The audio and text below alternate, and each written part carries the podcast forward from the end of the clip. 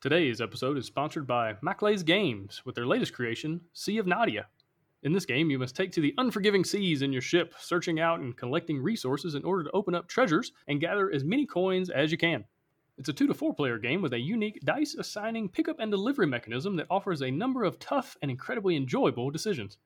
On top of that, Sea of Nadia introduces a complementary technology for backers.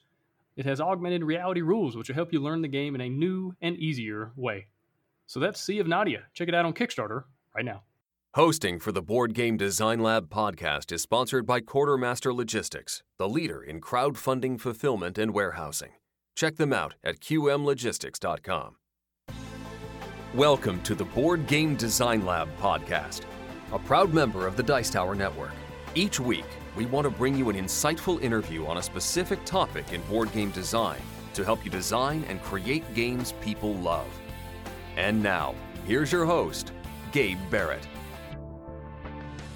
What's up, my friends? Welcome to the Board Game Design Lab. Today, we're talking about games that last. What does it look like to create a game, to create mechanisms, create a theme, a world, a universe, create some systems that are going to be here for the long haul, that are going to be replayable, that are going to have uh, lots of options to do different things as you go along. And we're talking to Brad Talton from Level 99 Games. Brad, welcome to the show. Hey, thanks for having me, Gabe. It's great to be here. Yeah, man, really excited to talk to you about this particular topic. You have so many games in your lineup as, as a publisher and then as a designer that you've worked on that just lend themselves to basically being endlessly expandable and, and just offer so many cool angles for play and just year after year after year. And so I'm really uh, excited just to kind of understand how do you design these games? What does it look like to publish these kinds of games? But before we get into that, who are you? How'd you get into game design? All that kind of thing. Yeah, well, I am. Uh, I mean, I, I guess I'm a full timer. Uh, I'm an industry, uh, I guess, a veteran at this point because Level 99 Games is coming up on its 10th anniversary this year in 2020 in November. So uh, I feel like a bit of an old man now. But I got started back uh, around the time of the 2008 recession. Um, I got into. I'd always been doing board game design, but um, at that point, I was a junior programmer on my programming team. I got laid off. Um, I you know was uh, looking for work to do. I started making some apps, and then the Kickstarter buzz came along, and I was working from home, working for myself, and I said, well. Hey, uh, you know, if TMG can put out a game, I can put out a game. And so I took the game I was working on at that time, which was the very first BattleCon game, and I put it up on Kickstarter. And the rest from there is history. We've run about 22 projects since then, and uh, there's um, yeah, just uh, it's been a wild ride. We've got a lot of uh, met a lot of cool fans, built a lot of really fun stuff, and got a great team that I can depend on. It's uh, it's really cool. It's a really cool industry to be in, and I enjoy it quite a lot. Awesome, and congrats on you know ten years. That's no small task, and uh, also starting up during a recession. I think you know it looks like uh, there's gonna be a lot of people with the same opportunity here uh, coming up. You know, about 15 minutes from now, based on the way the world is. And, yeah, uh, indeed it's kind of funny. I was actually planning on going full time in the industry uh, in June 2020. Like I've had that kind of marked in my calendar for a while that uh, I would be able to walk away from um, teaching and you know still teach and do some things on the side, but now going into full time game design, game publishing, you know, podcasts and things like that. And then uh, then the world changed, and so my wife actually talked to me the other day. She's like, "Now we are we still doing this? Like, you sure about this? And it's like, yeah, I think so. I'm, I'm still planning on it. The numbers still look pretty good, and so yeah. uh, we'll we'll see what happens. But well, that's really cool. I wish you good luck with it. And for me, it took it took a few years before I was able to really pay myself uh, a salary on it. And uh, but I would do always say is game design is is my hobby. Publishing is what pays the bills. Uh, so yeah. my job is to be a game publisher. My hobby is to be a game designer. that's a really good way to look at it. All right, well, let's jump into the topic. Okay, first of all, let's let's get a good little like working definition. What does it even mean to design games that last? Like, what is a game that lasts? Well, I would say it's a game that after you know hundreds and hundreds of plays, after years, it's a game that you can come back to and still feel good about playing. You know, a lot of games they really do show their age. They um, either will be you know just uh, outclassed by modern versions of the game, um, by newer by newer games, or um, they just won't uh, age very well. Once you've played it a couple times, you come back to it and you're like, oh well, I know everything that this game does. It doesn't hold any surprises or any secrets for me anymore. And so I think those are the two sort of mechanics that you really have to embody to make a game that lasts. You have to create a game that is going to continue to reveal new secrets, new discoveries for the player, game after game after game.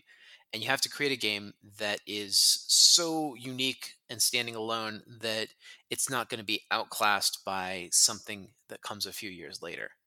And man, there there's there's a lot that goes into it. It's it's a big job to design a game that's going to uh, pass both of those tests. Yeah, that's a really good point. And you even hear reviewers talk about you know newer games as they come out, and they'll say, "Oh, this is a this game kills this older game, right? This is a killer of this one. Like, don't play this older one anymore. This is a better version of it. It's a better way to play it. It's got more interesting choices and mechanisms, whatever."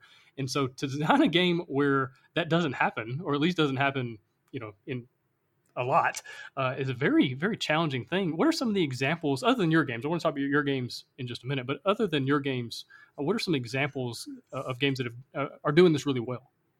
Well, I think that the you know for me, I'm a really big video gamer, and so I have a lot of uh, a lot of uh, experience in in playing video games, and if I can draw from there. Um, the Mario games are a really great example of this, where the game is so tight, so well done. People are still playing the original Super Mario Brothers, and it's been over 40 years now, almost, since that came out. Um, I guess a little less than 40. But the um, you know another great example is actually League of Legends, um, this genre that there's so many MOBA games out there, and yet this is a game that continues to reinvent itself over and over and over again and remain the king of the genre for years and years. So, so those are some examples that I would I would put forward um, in that in that space. Yeah, that's a really good point. I think Fortnite is another one from the video game world that there are so many, you know, Royale games now, Battle Royale games, and yet that's still the one that people continue to flock to. Yeah, Twilight Imperium would be a great example from your board game space. You know, many games have tried to do, uh, tried to create the kind of epic atmosphere and the depth of conflict and consequence that that game creates. But no, nobody really talks about any other game except Twilight Imperium in that space, and it's been the same ever since it came out. Yeah, that's a good one. I think Dominion is another one. There have been, you know, basically a million deck builders that have come out since Dominion, but yet still people continue to play Dominion. More expansions continue to come out. Like it's still offering new and interesting ways uh, to play, and I think that's uh, another one as well yeah, these are all these are all great. So there's a lot of games that yeah, that that can hang on in spite of of everything. I think that um, Dominion is is in an interesting place too because they're the space that it created, you know, that originally created is quite so saturated. Um, but you know, we can take another example like uh, Risk Legacy was kind of the the hot game right of the when it came out. It was all about the the legacy mechanics and Risk Legacy is still pretty good but it's been outclassed by the future games that came out after it pandemic legacy and uh, to some extent betrayal legacy um, i think both did the same thing a little bit better yeah another one let me ask you about this. Is pandemic considered in this category? Because i mean you know it came out i think in 08 i think the same year dominion did. Pretty good year for games. And so is it in this category? Because matt leacock i mean he come literally comes out with a new one every single year now and it just changes the mechanisms a little bit changes the theme a little bit. Does that count? I uh, I I mean, I think it's the kind of thing that is very subjective, right? You know, we're talking about, and we're we're we're, we're completely in the realm of opinions when we talk about what games are still great years later, and some things you know are definitive, right? Like we still know that um, you know that these games are selling you know millions of copies a year, but uh, but I don't know so much about the original Pandemic. I would imagine that it's a classic because you can still get it after these many years, still on Target shelves after all this time. So yeah, I would probably say that the original Pandemic is a classic, but there is uh, there's something to it too, right? Like the original Ticket to Ride is a classic, but you don't really think of say I don't know like the latest expansion to Ticket to Ride as falling into that category. It might keep it fresh for people, but it doesn't really, um, you know, the expansions are not for the new players. Does that make sense? So I think that there's something to say that the game has to appeal to the ground level player years and years later, uh, not just through expansions appealing to its existing fans. Okay, that makes a lot of sense. And now, why is this worth talking about? Why why are we devoting an entire episode of this podcast to this particular topic? Why do you think it's important? Well, I think that it is a big deal because when we look, you know, back on on time, you know, we've got a limited amount of time here, and we're going to be designing games for for so many years, and yet there are games that are on the shelves. You know, things like Life, Monopoly, you know, um, games that have been around so many years that have made such a difference uh, to to you know to so many people. Basically, what's the legacy of the game that I'm creating? You know, and and, and when we look at game design, um, I would say I consider myself, and I think a lot of designers consider themselves to be artists to some degree.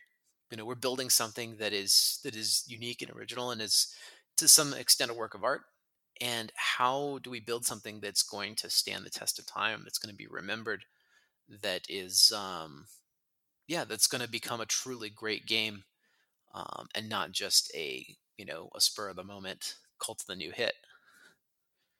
Definitely. Now switching over to your games you know there's pixel tactics battlecon exceed millennium blades all of these kind of lend themselves to being able to be played indefinitely. You know you can add lots of uh, really cool things to the world. They offer lots of uh, opportunities for players to kind of really grow in, in kind of the depth of understanding of the game. It's, I love uh, your, your fighting games because it's one of those like uh, two people who never played it before can sit down and play it and have fun.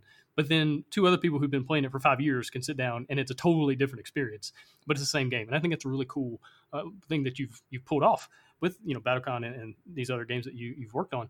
And so, tell me about your games in particular the, the things that you're really proud of, the things that really stand out as far as standing the test of time? Well, I would say that uh, you really hit it on on the head. You know, a game that can give you a great experience the first time you sit down, and then also uh, renew that great experience the hundredth time you sit down. That is really what we strive for. And at Level 99 Games, we do a lot of versions of a game. We do a lot of play testing. We do a lot of prototypes you know, it took us about 20 versions to make BattleCon. It took about 20 versions to make Millennium Blades. And when I say a version, I'm not talking about we tweak a few cards. You know, that's a minor version. That's like, you know, 5.1 or 5.2. When we go to from version 5 to version 6, we basically retool the mechanics of an entire game and make a, a new game uh, with the best of what we had before. And so it's a this process of continual refinement and fearless, somewhat ruthless cutting of anything that we don't perceive as being uh, really great for the final game. All right, so let's get into kind of how you do this. Is it something you're thinking about on the front end before you really even start a game design and thinking, okay, how do I make, how do I design a game that lasts for 10 years? Like, is that something you're thinking about or does it just kind of work out that way? So with the original early designs like BattleCon, um, I think that it's it the the game came first, you know, we like, oh, this is a cool concept for a game. Connect two cards. They have this stat matrix that interacts with other cards. You know, part of the original idea of um, of BattleCon was to take those old Lost Worlds battle books and turn them into a fluid card mechanic system. So, so that was kind of the core conceit of the game was to make this cool combat system that was deterministic. Now, when we got to a game like Exceed years and years later, we said, you know, we want to build this game specifically with the idea of being expandable, of being able to plug in new mechanics, of being able to um, to move these particular levers so that the fundamental gameplay can change within acceptable parameters, and it won't kill the past expansions either. Uh, and so that game we engineered a lot more towards the future. Gotcha. So how do you do that? Like when you're really thinking through early design prototypes and you're wanting to make sure okay we want to be able to plug in new characters new fighters new you know mechanisms things like that. Like how does that work? Like if, if i'm a if i'm a new designer and i'm really just trying to understand this like talk to me in this kind of like one-on-one class way of like how do you do this from your design process perspective? Okay so it's uh it's a lot of math and the game the good the, the core system really starts with a matrix I mean, when you look at game theory and you see um, kind of the simple problems of game theory, um, how players will choose strategies and those strategies interact. And then the interaction of those two strategies kicks us into another matrix with another set of strategies that each player can select. And the idea is that you're going to create a tight uh, matrix, you know, this multidimensional matrix that is going to create interesting decisions over and over and over again for the players. And so in BattleCon and Exceed, that matrix is this um, you know, power, speed, guard, and range matrix, where the you know the two dimensional version is am I going to go with power or speed? You know, speed is important to go first, and to the point where how much power can I cash out? To the point where speed isn't important anymore, I can guard through attacks, and uh, and so that's kind of dynamic circle on both ends creates one dimension, and then whenever we do these attacks, we're going to change our positioning, and that triggers the range, which creates the third dimension of the matrix. And so each play that we make we are changing our game state to kick us into another matrix for another round of decisions which can uh, which have different outcomes and different weights and so even if you've played 100 games of this you're very likely that after two or three beats you'll be put in a position where you've never seen this particular board state before and um, anyway so it takes a lot of work and a lot of versions to find to build that matrix, but also to find what particular numbers and what particular interactions will trigger will trigger positive feedback for both players. Gotcha. Now I remember you came on the show almost two years ago to the day, honestly. And one of the things that you talked about on that previous episode was whenever you're designing a fighting game, a dueling game, that you design a very generic, very vanilla system first and make sure that's good and that's fun and provides interesting choices. And then you start changing things up and adding new variables and new mechanisms, new new ways that characters work. So is that something that also plays into these other not only you know these fighting games but other games in general when you're trying to make something that's going to last and is you know uh, easy to expand is create that core first and, and make sure it's good and then kind of go out from there Absolutely. I mean, I love as- asymmetric games, and I love different player powers and seeing how those player powers interact with one another. And you you can't start from player powers. You have to play the vanilla game. You have to play with very simple characters that are just going to sort of outline on the ground where your matrix is. And once you have that that parameter set, you understand what the limits are of the system, what it can and can't deal with, and then you start building yourself levers. Well, I can modify the character's personal abilities. I will be able to modify the cards that are in their decks. I'll be able to modify these different modifiers for their power and speed and range and so forth. And the interaction of all of those things is going to give me a unique character experience. But that is definitely step two.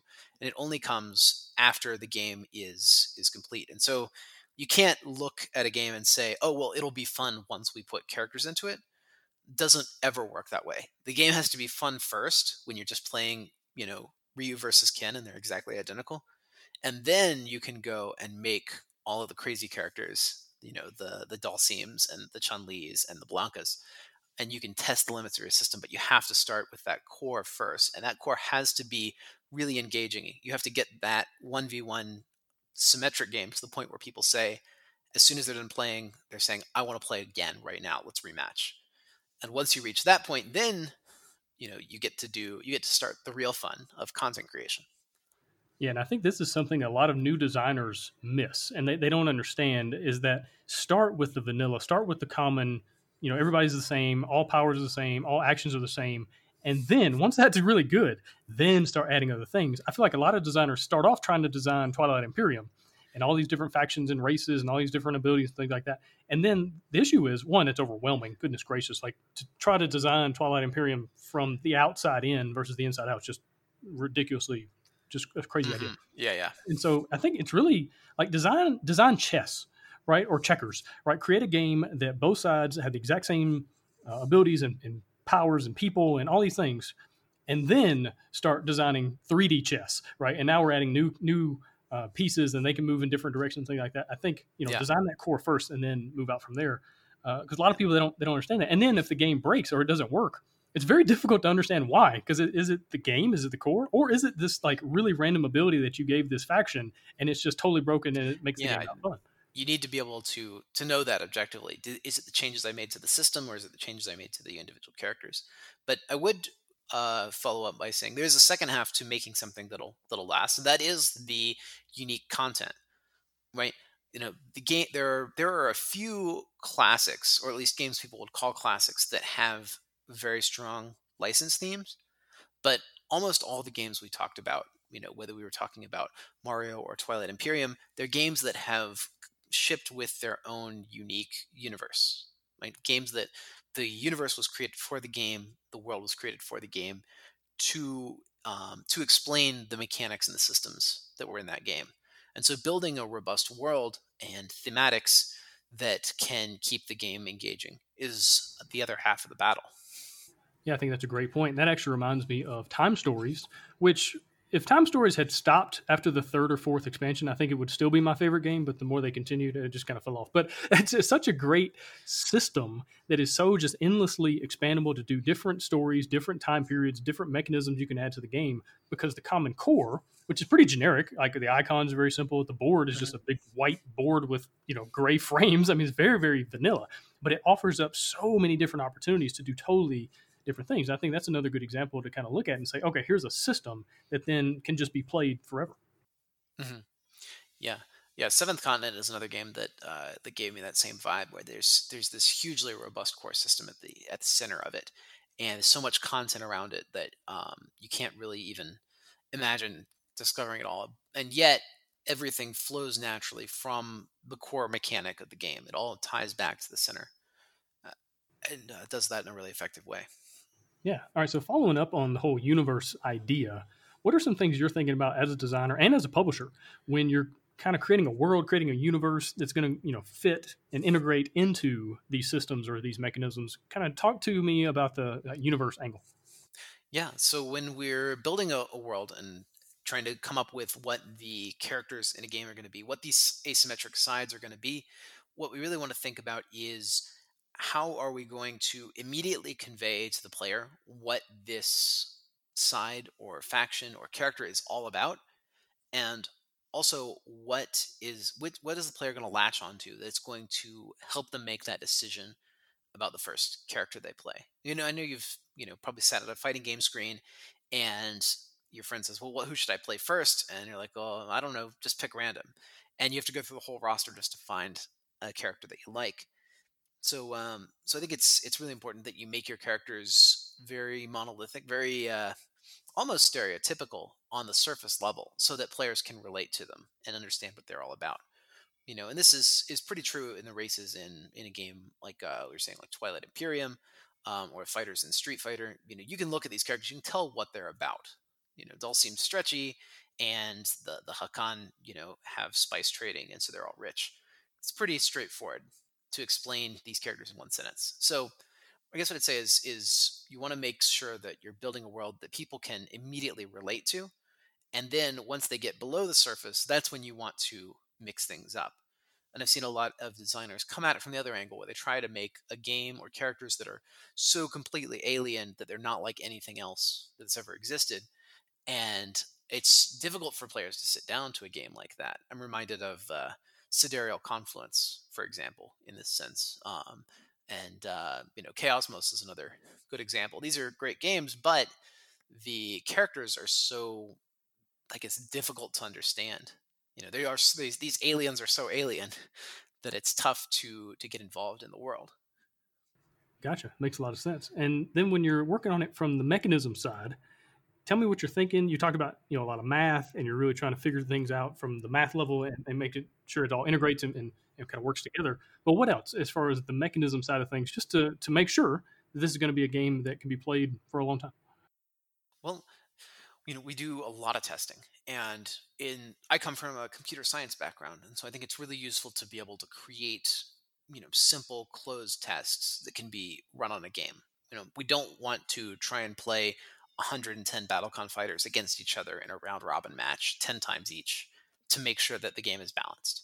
You know, we want to be able to have a chart somewhere that tells us like, hey, if this character has, you know, three plus two powers, um, then they probably need to have, you know, lower speed on average as a curve. So we got to try to design some rules, try to design some heuristics, and um, make some simple uh, types of tests. So you know we pick about four characters that stretch the limits of a system that that define each of those parameters. This guy has got crazy range this guy has got crazy speed and this girl hits like a truck and this other character over here has uh, like unlimited defense and you want to play your character against each of those extremes And as long as they can perform reliably against those extremes, you know that they kind of fall somewhere in the middle where they're not going to abuse the system too much. And if they can, you know, very reliably beat one side of that curve or the other, or they very reliably lose to one side of that curve and the other, then you know the character has some weaknesses that are going to be present in all their matchups against those those sorts of archetypes. So in this works when you're doing a lot of characters. It's not especially useful when you're just doing like six factions in a game. But when you just have six factions, you can just play games and balance them. So um, I guess that's that. But when we work on Exceed, you know, a game where we're coming out with about 30 fighters a year, um, it makes sense to only test against the extremes of the system.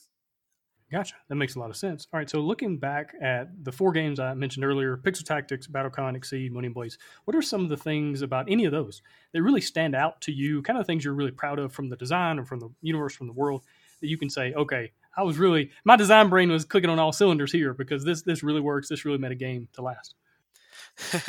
well, I don't like to, to you know speak too fondly of my own designs. I I do uh, like the games that I that I make, uh, but I don't think that um, I think it's more it's more perspiration than inspiration for me.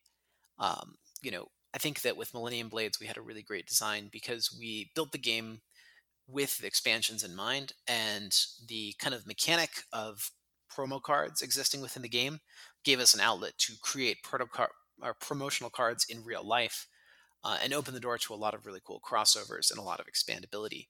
You know, when we started Millennium Blades and we started Exceed, we knew what the shape of an expansion would look like for those games. We were we were saying, oh, it's going to be, you know, box A or box B. You know, with Exceed, it's going to be this four character box or this solo box.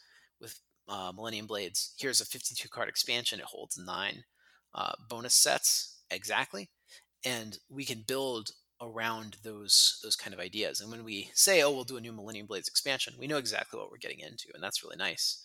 With BattleCon, we didn't do this, and so BattleCon, you know, we have a few horror stories where we started on Devastation, and it was an 18 character game, and by the time we finished it, it was like 30 characters, and with you know with six brand new modes, and we did a lot of crazy stuff, and we didn't really realize how big of a box we were making, and that was it's one of the most loved games. Uh, I think that the team did a really great job on it, but we didn't understand the shape of an expansion when we started working on BattleCon.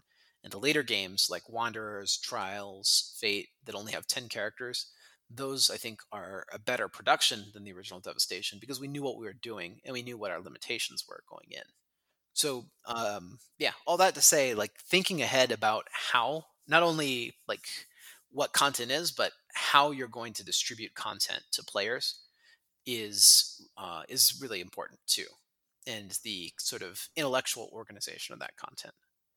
Yeah, and I think this is a great point about the publishing side of things is just creating parameters just to make your life easier. If you know that every expansion is going to have 52 cards, okay, then that means the box size can always be the same. You, know, you have all these different uh, basically filters that you can put onto the expansion onto the next game uh, and you can say, okay, it has to fit inside these parameters, and if it doesn't, we're going to cut it.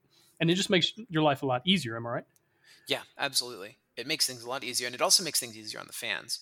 One thing we really discovered with BattleCon was that when we made so many modes and put so much stuff in a box, players thought all this stuff was cool, but they didn't really know how to organize it, how to fetch the cards they needed to play a particular game.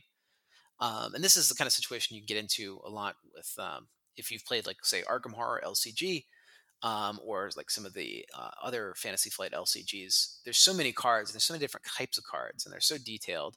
It's often difficult to tell what's what and how to put it all together to actually set up a game that you want to play. And that was an, a, a thing that our fans encountered with Devastation that we had to look forward to. You know, how are we going to create so much content in a way that is parsable for the player? How are they going to be able to understand what it is that we've actually given them? How can we market it so that we're not confusing people? How can we put it on the box so that they can find their way through? And in Devastation, we include this one big sheet. And as soon as you open the box, it's like, don't panic. Here's how, what's in the box and how it's organized and how you get started bit by bit. And we actually did it kind of legacy style where we said, like, these guys are really advanced characters. Don't open them yet, and don't open these guys or these guys or these guys. Here's the level one basic fighters. Open those, play your first 10 games, and then open pack two, and then open pack three, and then open pack four. And I think that that really helped that game to be, you know, so that players could actually play it. Yeah, I think that is so incredibly important. You know, when somebody's trying to play your game for the first time, that you know they put it off the shelf, they put it off the shrink, they open up the rulebook, they've you know trying to figure out how to play the, the game. But don't make it hard for them to understand where to start or where to begin. Make that as easy as possible. And I love it when games tell me, "Hey, this character, this is a level three character, so you don't want to play this one first. You want to play this one over here because somebody might just see that character and go, "Oh man, he looks really cool. I'm going to play him." And then 20 minutes later, they hate the game. They had a terrible time. They don't understand. It's too confusing. It's too complicated. When they, they started on level three when they should have started on level one. And so I yeah. think from a publishing standpoint, just make it as easy as possible for people to get into the game. Well, I think it's from a design standpoint too. This is one of the big traps when you're trying to design a game that people are going to play hundreds of times is designing for the hundredth play. And because you as a designer have played the game a hundred times, and so you know everything about it, you know all the baseline systems. It's all very intuitive. You've grokked it, and you're still designing and you're still developing and building on new content and things that seem straightforward and clear to you are going to be baffling to a first time player. And so a big part of designing a game that's going to to last is designing a game that people can play for the first time. And I mentioned that a little earlier, but it's just as important. It's more important to design a game that plays really well the first time because everybody's going to play their first game. Only a handful of those are going to get to their 100th game. And you have to design for both of those players so that they have a, a, a great experience. And I think the 100th game player is going to have a richer experience, but both players need to be able to complete the game and have a great time. And if the first, if the 100th game can evoke the same great experience as the first game, then you really can achieve that goal. Yeah, this is a really good point. I think it also uh, brings up playtesting as far as this as well, because one thing I've noticed recently, I've been designing a lot of solo games, and uh, I've gotten really, really good at the games I'm designing, which makes sense. I'm the one, you know, playing them all the time. I understand the inner workings, and so I got to a point with one game in particular that I was winning basically every time. And so I started wondering, hmm, I wonder if I've designed the game to be too easy. Maybe it's just maybe I need to tweak some things and make it harder. And I thought, well, let me actually let me send out some people and get some other testers, some other blind play testing, and then see what comes back. And so I sent it out, and it came back, and the the people that were playing for the first time, even the fourth or fifth time, they were losing basically every single time. It's like, okay, cool, because I, I, understand the game a whole lot better than they do, and so it kind of gave me some good balance. And so I think from a playtesting standpoint, you can kind of tell me your thoughts as well. It's good to playtest with the same groups or the same people.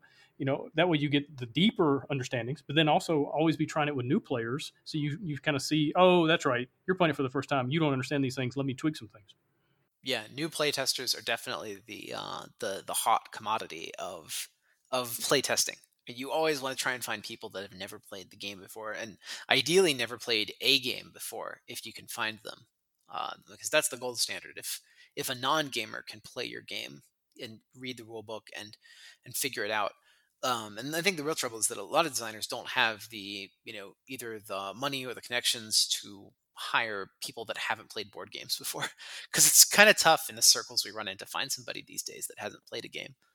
But uh, but it's really invaluable to get non-gamers to read your rulebook and to try and play a game and observe that absolutely now one thing you mentioned earlier was trying to make sure that new characters weren't making older characters obsolete you know the idea of basically power creep and as new factions, new you know fighters come in, that it's like, oh well, this totally eliminates this other guy that I used to enjoy playing with, but now I can't win. And so, how do you avoid the creep of all these new characters and making sure they they still work with everything else? Well, the best way I would say to avoid creeping in terms of power is to creep in terms of capability you know to create a character that not that doesn't just do something that's been done before differently but who does something that has never ever been done before. And so constantly expanding the space of the design. And that's one thing that I, I think that we've done really well. You know you asked me earlier what, what are you really proud of in your games? I think that's the thing that i'm the most proud of in these games is that we've managed to create characters consistently that push the envelope of what a system will allow that that do something very different than what's been done previously so uh, for example in in battlecon we developed a character. You know, we, it was like our 50th or 60th character, and this character had a tech tree that they could walk down and unlock new powers. And then, uh, you know, we developed another character who was able to, you know, trash her own cards permanently to get power buffs. And nobody had done that before. And then we had a character who was able to create clones and place them all over the board, attack from every angle at once. And that was something that nobody else had tried yet. So creating um, we say not just numeric space to expand because numbers get you know when you when you design new characters with new numbers uh, numbers are not very interesting to players they don't in, inspire people they don't show us anything new they just push the envelope of you know of numbers but in order to push the envelope of imagination you have to create brand new mechanics and bring brand new styles of play to every single game and every single character. So um, when we're designing a new character, we think about what is the what is this character supposed to be doing?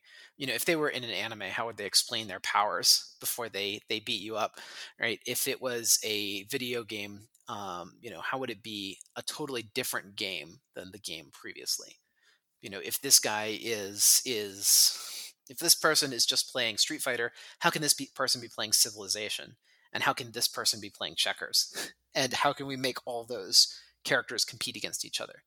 And uh, that kind of expansive design space, you know, building is, I think, what made what keeps a game really interesting. Yeah, that's a really, really good point. Is understanding that making characters different isn't just okay. This one has a plus three, where that one has a plus two. Like that's not super interesting, right? Right. yeah, tweaking some numbers, and so. So the best way to get around power creep is to is to design creep instead. that's a great way to look at it. Now, when it comes to replayability, that's something that people talk about a lot. Uh, you know, oh, this game has a lot of replayability, or you know, once you played it once, you've played it a million times. It's the same game no matter what. And mm-hmm. I've seen a lot of games that they they address this issue. I don't even know if it's an issue, but you know, whatever. They address this thing of replayability with basically just adding a lot of randomness. Oh, okay, uh, you can have we have double sided tiles, and so you can kind of randomly select, and it kind of gives you a, a, a, different board state every time you begin the game. Or here's a, mm-hmm. a couple random cards to get added in, and so they they just introduce randomness to create replay, replayability. But what are your thoughts on replayability and like maybe some best practices on how to do it in interesting ways? Yeah, well, I think that replayability really depends on the kind of game that you're going for, right? If you are working on something super simple, say like llamas, you know, replayability is, you know, is just with different people, right?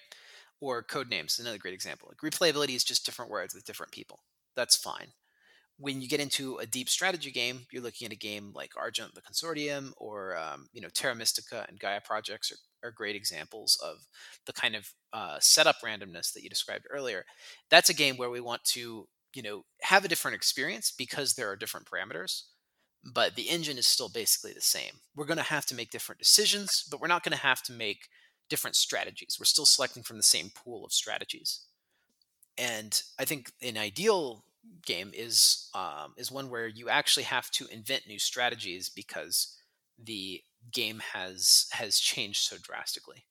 And this would be a game like you know like your asymmetric sides games like Twilight Imperium. There's no way that you can play any race in that game like you could play another race in that game. Um, and so that's kind of what we try to do in in BattleCon as well. Um, you know, every game is is so different that you have to invent your own strategy. Um, but again, that comes from creating new mechanics because when you create new subsystems and new mechanics, they're going to interact with the existing subsystems and mechanics in unique ways. And though that crossbreeding creates new strategies in, inherently. So as long as you are create as long as you are stretching your design space with each new faction or side or character that you create, you're going to force players to discover their own new strategies because there's no way to play against the thing that you've just seen the way that you've played against anything before. Those old strategies might inform your new one, but if the character is truly unique that you're playing against now, you'll have to do something different. Yeah, and I believe Root is another great example of this. I mean, every character, every faction is not only different, but plays completely different, totally different mechanisms, totally mm-hmm. different ways to score points and move armies and do different things. Like to the point where you're basically learning a totally different game when you're playing a different yeah and that's and Root is a great example for a game where the you know the the first game experience um, you know is is is extremely important. You know it's very important that with root you play the recommended first game before you go on to anything else because it's it's quite difficult to explain to a player that's never played uh, the game before. Not even any game just like if you haven't played this game root is tough to figure out uh, well actually more um, the uh, oh gosh i'm thinking of the one before it the uh, the cave um, Crystal Caverns. Mm-hmm. That's the one I'm, I'm really thinking of. Root is a lot more streamlined than Crystal Caverns was, but um, but I think Crystal Caverns was a lot more daring. That's a good way to look at it. Now you design a lot of games that can be played in tournaments, and so what are what are you thinking about designing for that situation? Because that's very different than just designing a game for people to enjoy at their house. Now now you're putting tournament play into it, which is something else to kind of put on top of the design space. Mm-hmm. Yeah, well, with tournament play, you really do need to have more robust balancing, and you know, having those systems in place where you know what a, what the balance of a of a thing is is really going to help. Um, the tournament, I think, is kind of a natural a natural extension of the core mission of the game, where we want a game to be played hundred times. Well, the only way that you're going to have interesting matches on your hundredth game is if you meet somebody else who's played hundred games right? Like players have to achieve mastery together or as a community, or else there's nobody really to share in the joy of mastery for the game. So, a big part of creating a game that is going to last is also creating a community around that game. And that's something that we really strive to do with our online communities is give players a place to, to play the game, a place to explore and tinker with the game, a place to really become good at the game together and enjoy the fruits of that labor together yeah, I think that's super important for these kinds of games is basically creating a really good meta community, right? Where people can come in and talk about different strategies, different ideas, and maybe they've got a friend that's using this one character and is like, ah, I just can't figure out how to beat them, and you guys got any ideas? And just kind of create this really cool community around the game because again, that's yeah. going to make it last a whole lot longer because people feel linked to the game, they feel tied to it. It's not just a game that they play; it's now part of their lifestyle, and I think that's so important for for games that are going to last is basically creating this uh, culture around the game. Mm-hmm. Absolutely, and it's always it's extremely interesting when new players come into the community and they've come from a different meta and they have different ideas of what's good and what's not, and you know whether those ideas survive the crucible of the you know of the greater community's uh, prodding is always really interesting. We've had outside metas come in and really dominate our our own you know like core community meta and it's always been really interesting to watch. It's kind of you know this petri dish of strategy, and some some elements really do rise to the top and take over. Yeah, for sure. Now, one thing I want to circle back around to that uh, I, I'm I'm really interested in how how do you do this? Like, tell me the design process, design theory, ideas that you have. Is the whole idea that you can create a game that can be played super simply the first time, but then the more you learn the game, the more you understand how it works and different characters or factions, whatever, the more depth just flows out of the game. So like how do you how do you do that? Again, going back like one-on-one class, like help me understand creating depth for a game that's not just automatically deep right out of the box, like, oh, this is a really deep game. It's like, no, it's it's as deep as you want to basically dive down. Like, how do you do that? Mm-hmm. Yeah, I mean, it's it's it's the holy grail, isn't it? It's it's a difficult thing to explain how to make how to make a game like that. I'd say that design a game that you are going to want to play a hundred times, and then trust that there are enough people out there like you that they'll want to play it for a hundred times. And I think that that's that's really the formula is to pursue what it is that you love. I thought that I would want to play a game like BattleCon a hundred times, and so I built it. And I discovered that there's a whole community of people out there that want to achieve mastery, right? To to play this game and understand every single in and out of it and to become real masters of the game. And that that was a really cool revelation, not just as a designer, not just a publisher, but personally, that there were so many people who shared the same uh, the same drive to master the game as me. So I think if you want to make a game that's like that, I'd say play build the game that you want to play first and foremost, and then you know put in everything that you that you think that you could possibly want in it. Uh, maybe that's a bit more a bit more pie in the sky and less concrete than uh, than you really wanted to hear. But that would be my my starting advice. No, I like it, and I also think it kind of goes back to what we are talking about with mechanisms. Uh, designing a game that has a really good, solid core system that then also offers itself up to be manipulated and changed and added to and taken away. And I think that's a place where it starts, right? Because then you can add in depth by adding in different things. For sure. The second, like I guess, the more down to earth way to say that would be also understand your design space points, right?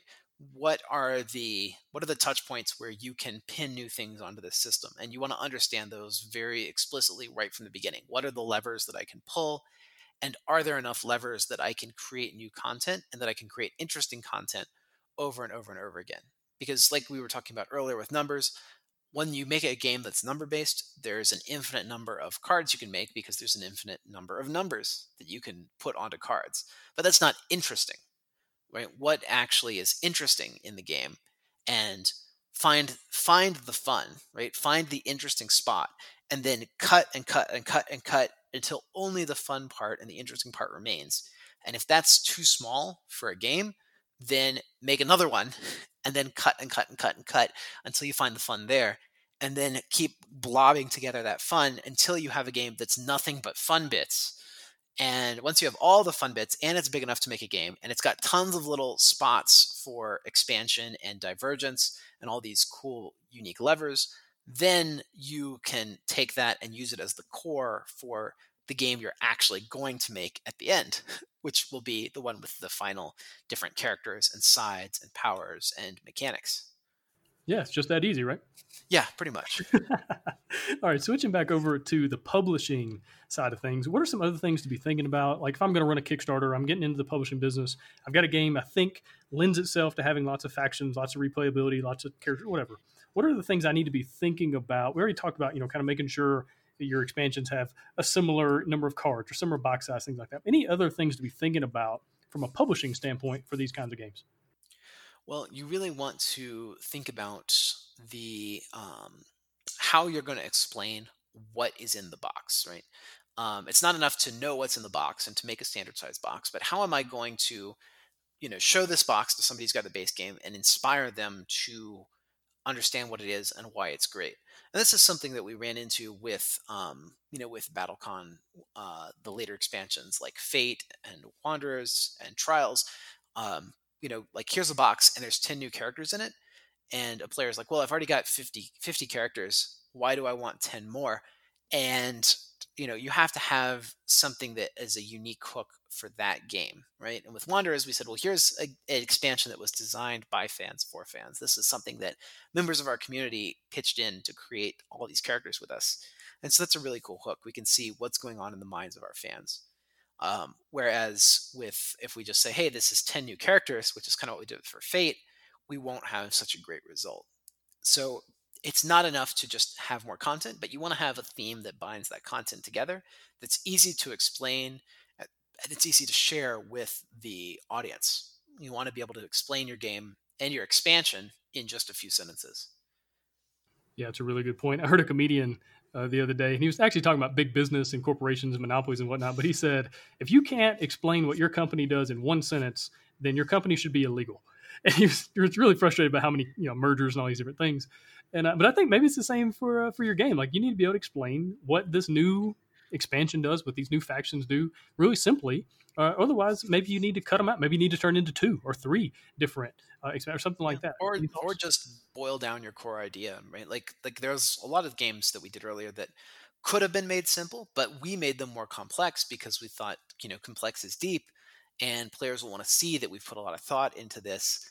Um, you know but that's like having a business card that you know that folds out into a giant scroll right? You need to be able to convey your idea in instantly. And the more that i that i'm in this industry as a publisher the more that I, f- I feel the old adage is true simplicity is sophistication. And when i put up a graphic i want that graphic to explain exactly what i'm doing here you know here's what it is here's why you want it here's how you get it. As as as clearly you know like in that uh, oh gosh I'm, I'm thinking of like the uh, this kind of karmic wheel where you know as as the, the tighter and closer and more atomic that things get the the better uh, the better it is um, I don't know if there's a name for that, and but you could kind of imagine that image where you have you know three, four, five ideas, and they spin and spin and spin until they've all become one picture, one single ring, and that ring is is the you know is understanding. Right, and you you just said something I think is really profound, and that's complexity is not depth right? Don't confuse complexity that your game is kind of difficult to understand and difficult to figure out and got all these different moving parts, whatever, whatever. That doesn't necessarily mean it's a deep game or an interesting game or a unique game, right? And that's another trap too, is that when you when you put a lot of words on, you can talk about how the game is totally unique and different than anything that's come before. But I would say that it's not as important as you might think to be unique. You you don't need to when you're making a deck builder you don't have to explain why the deck builder is different than dominion. What you need to explain is why people want to play this game more than dominion. And often you know the theme or the hook can, is enough for that. You know if i say well you could play dominion but you could also play this similar game with superheroes if i'm into superheroes that's going to inspire me. I'm going to want to play the second game instead of dominion. You know that's that's fine. That's enough and I think a lot of our as, as designers, we need to set ourselves apart somehow. But it's not that necessary. Sometimes the theme is enough to set you apart. Sometimes the hook is enough to set you apart. And the point is inspiring people to play the game, not selling selling the game on some unique, intangible differentness. Absolutely. That's a great point. Well, Brad, this has been awesome. Do you have any closing thoughts? Anything you want to leave listeners with? You know, they're, they're sitting there listening to this. They're trying to figure out how do I design a game that lasts? What would you tell them? I would say that the the most important thing is to design a game that you and your friends want to play over and over and over again, and you know, let the the rest take care of itself. That's if you're a designer. If you're a publisher, I would say look at trends, study relentlessly, figure out what is working and what is not, and try to capture those mechanics scientifically in your project. Um, and then you know, as an artist, I guess I'd say follow follow your own path and uh, and try to make try to try to really understand what the dream is. What do you not just what do you want to make, but why do you want to make it, and see if uh, if what you plan to create is going to take you down the path you want to walk. Awesome. Well, hey, you got a game on Kickstarter right now. Tell me about that one. Yeah, well, uh, this is a level 99 game, but it's not a design of mine. Uh, it's a design of Joshua Van Laningham, who um, I guess I guess I could I could I could uh, you know raise my head up. I could say he's my protege. But Josh uh, has worked with Level 99 Games for about seven years now, and has led a lot of our projects. This is his first from scratch design that he's created. Uh, it's a really incredible game. It's called Bullet. It is a shoot 'em up puzzle action game. And so if you ever played all of the old um, shoot 'em up games, these are you know the games like like Ikaruga or the Touhou series or um, you know all of those uh, space shooter type of games. Um, he wanted to create a board game that encapsulated what he loved about those games. And the final result of all that work is Bullet. And he's written a whole blog series about it. You can read about all the different versions that we went through and the uh, the road that we walked to achieve the final game. But it's it's a really incredible game, and I think it is a game that will last. We're already planning a lot of future, uh, a big future for Bullet. So I think it's going to be a great great experience. Very cool. Well, good luck with Bullet and all the other uh, games that you just continue to, to put out. Just amazing expansions and amazing new games over at Level 99. And uh, pre- really appreciate your time. Appreciate you coming on the show. And good luck with everything you got going on right now. Thank you for having me, Gabe. It's been a great time. And uh, I look forward to hanging out with you later. Thanks for listening. Hosting for the Board Game Design Lab podcast is sponsored by Quartermaster Logistics, the leader in crowdfunding fulfillment and warehousing. Check them out at qmlogistics.com and find all sorts of game design resources, bonus material, and chances to win free games at boardgamedesignlab.com. And until next time, keep designing, keep playtesting, and keep creating great games. Did I mention keep playtesting?